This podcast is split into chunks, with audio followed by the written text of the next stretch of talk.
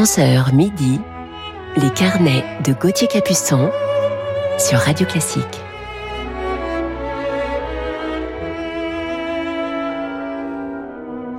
Bonjour à toutes et à tous, je suis heureux de vous retrouver en ce dimanche matin 26 septembre, il est 11h pour nos carnets musicaux du week-end sur Radio Classique. Et je vous parlerai ce matin deuxième partie d'émission d'un immense maestro russe, pianiste également, et amoureux du Pays Basque. Mais je ne vous en dis pas plus pour le moment. Commençons tout de suite cette matinée en musique. Je vous emmène en Espagne avec le fameux concerto de Joaquín Rodrigo pour guitare.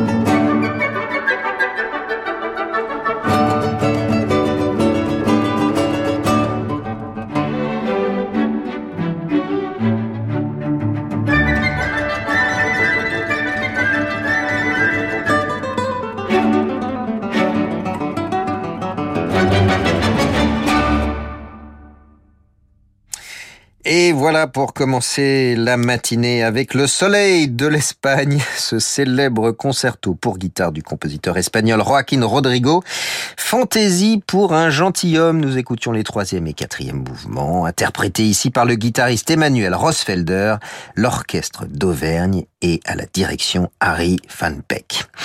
Poursuivons notre voyage espagnol maintenant avec Isaac Albéniz. Prodige euh, du piano et compositeur espagnol, il est particulièrement renommé pour ses œuvres pour piano et on écoute à présent un tango.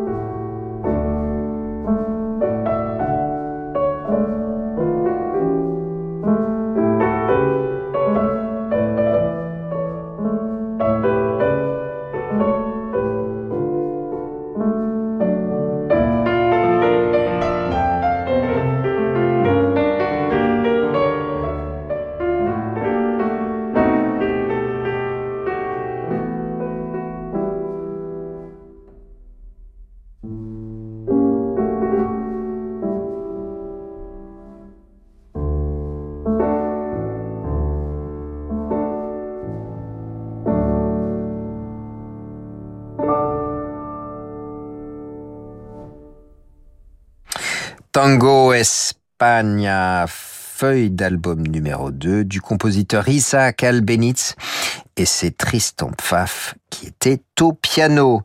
Partons maintenant pour l'Autriche, celle de Franz Schubert et le scherzo de sa grande symphonie, la neuvième avec Lorin Mazel et l'orchestre de la radio bavaroise.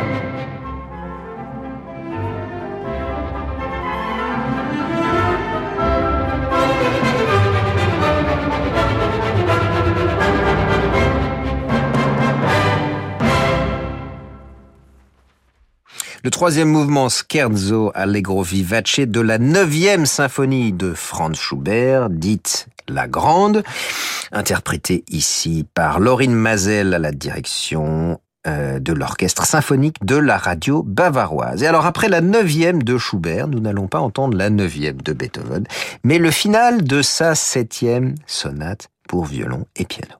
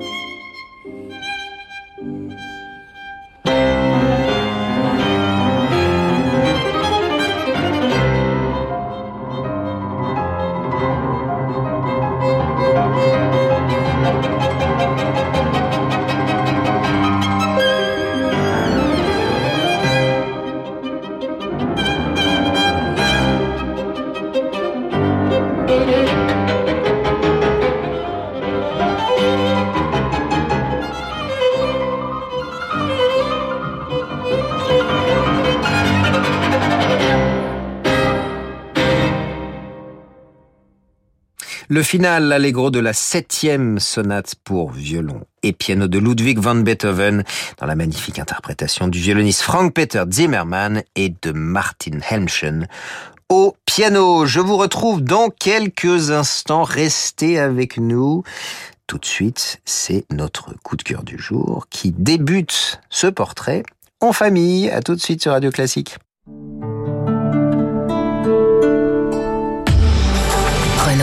Aujourd'hui, on essaie tous de consommer autrement. Comme Marc qui remet à neuf son vieux vélo ou Julie qui relook sa commode. Chez Renault Occasion, nous agissons depuis 1959. Et oui, depuis 60 ans, nous révisons et reconditionnons vos véhicules pour leur offrir une nouvelle vie, les garanties Renault Occasion en plus. Et en ce moment, profitez de Renault Mégane d'occasion avec 3 ans d'entretien et 3 ans de garantie pour seulement 1 euro de plus. Renew, les occasions Renault. Nouveau pour vous. Renault. Voir conditions sur Renault.fr. Quand un fils nous est donné, un roman de Donna Leone, La reine du polar italien. Le commissaire Brunetti n'aime pas mêler travail et famille. Pourtant, à la demande de son beau-père, il se retrouve chargé d'enquêter sur un collectionneur d'art au passé bien mystérieux. À travers les ruelles de Venise, Donna Leone nous invite à méditer sur l'importance des liens familiaux et le danger des secrets de famille.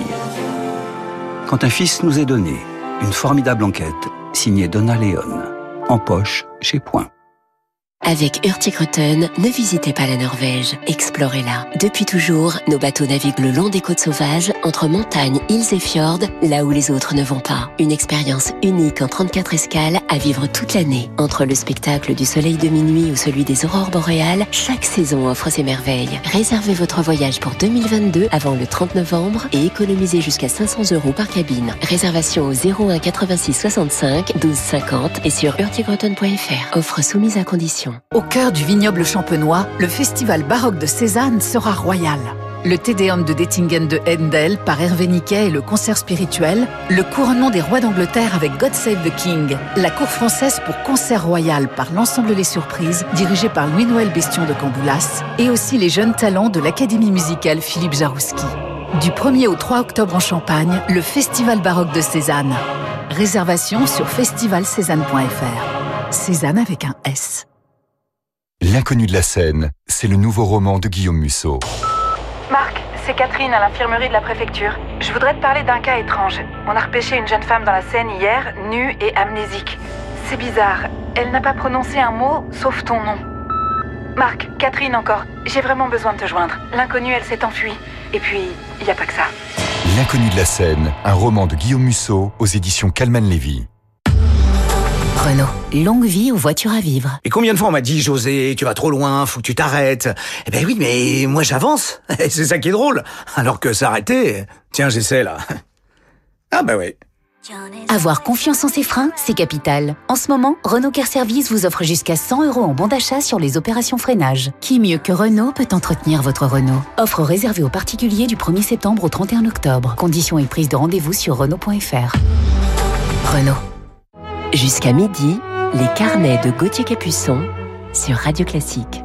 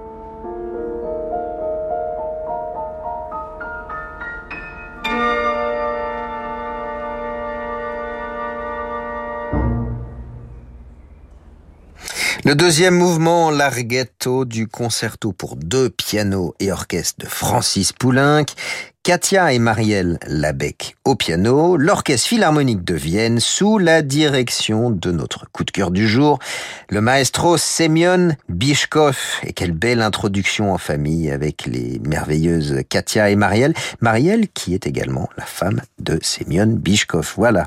Semyon est un musicien que j'admire énormément, un chef d'orchestre avec une profondeur d'âme et une gestuelle bien à lui, alliant douceur, sensualité et puissance tout en ayant une autorité musicale naturelle.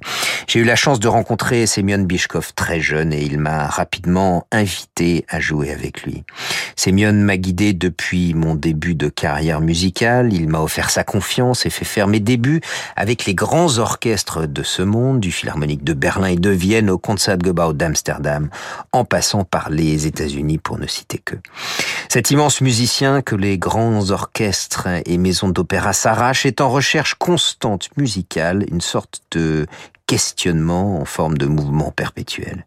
J'apprécie ses remises en question musicales lorsque je travaille avec lui sur le phrasé et ses longues lignes musicales dont il a le secret, ou encore sur l'articulation et la diction.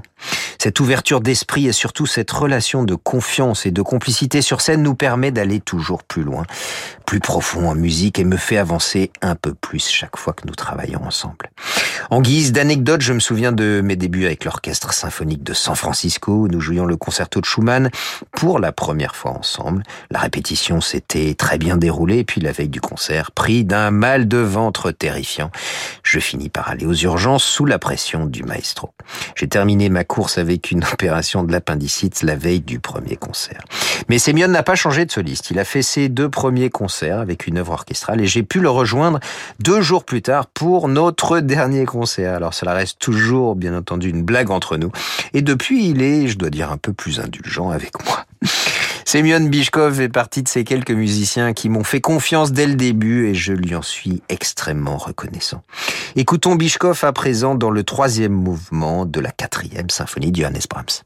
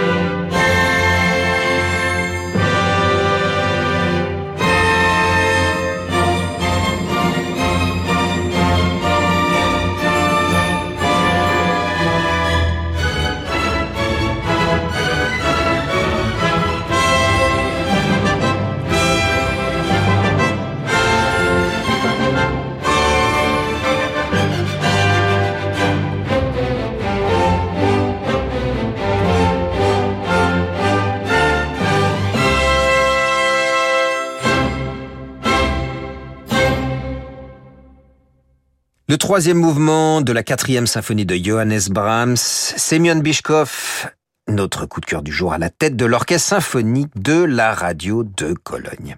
Semyon est né à Leningrad où il débute le piano à l'âge de 5 ans, puis reçoit sa première leçon de direction d'orchestre à seulement 13 ans. Il rentre ensuite à 17 ans au conservatoire de Leningrad pour étudier avec le légendaire chef russe et professeur Ilya Mussin. En 1975, Semyon Bishkov a émigré aux États-Unis pour venir s'installer en Europe au début des années 80 avec sa femme Marielle Labec. Il sera nommé en 1997 directeur musical de l'orchestre de Paris avec lequel on l'écoute à présent dans le chant du ménestrel de Glazunov, chant du ménestrel pour violoncelle et orchestre avec Misha Maeski au violoncelle.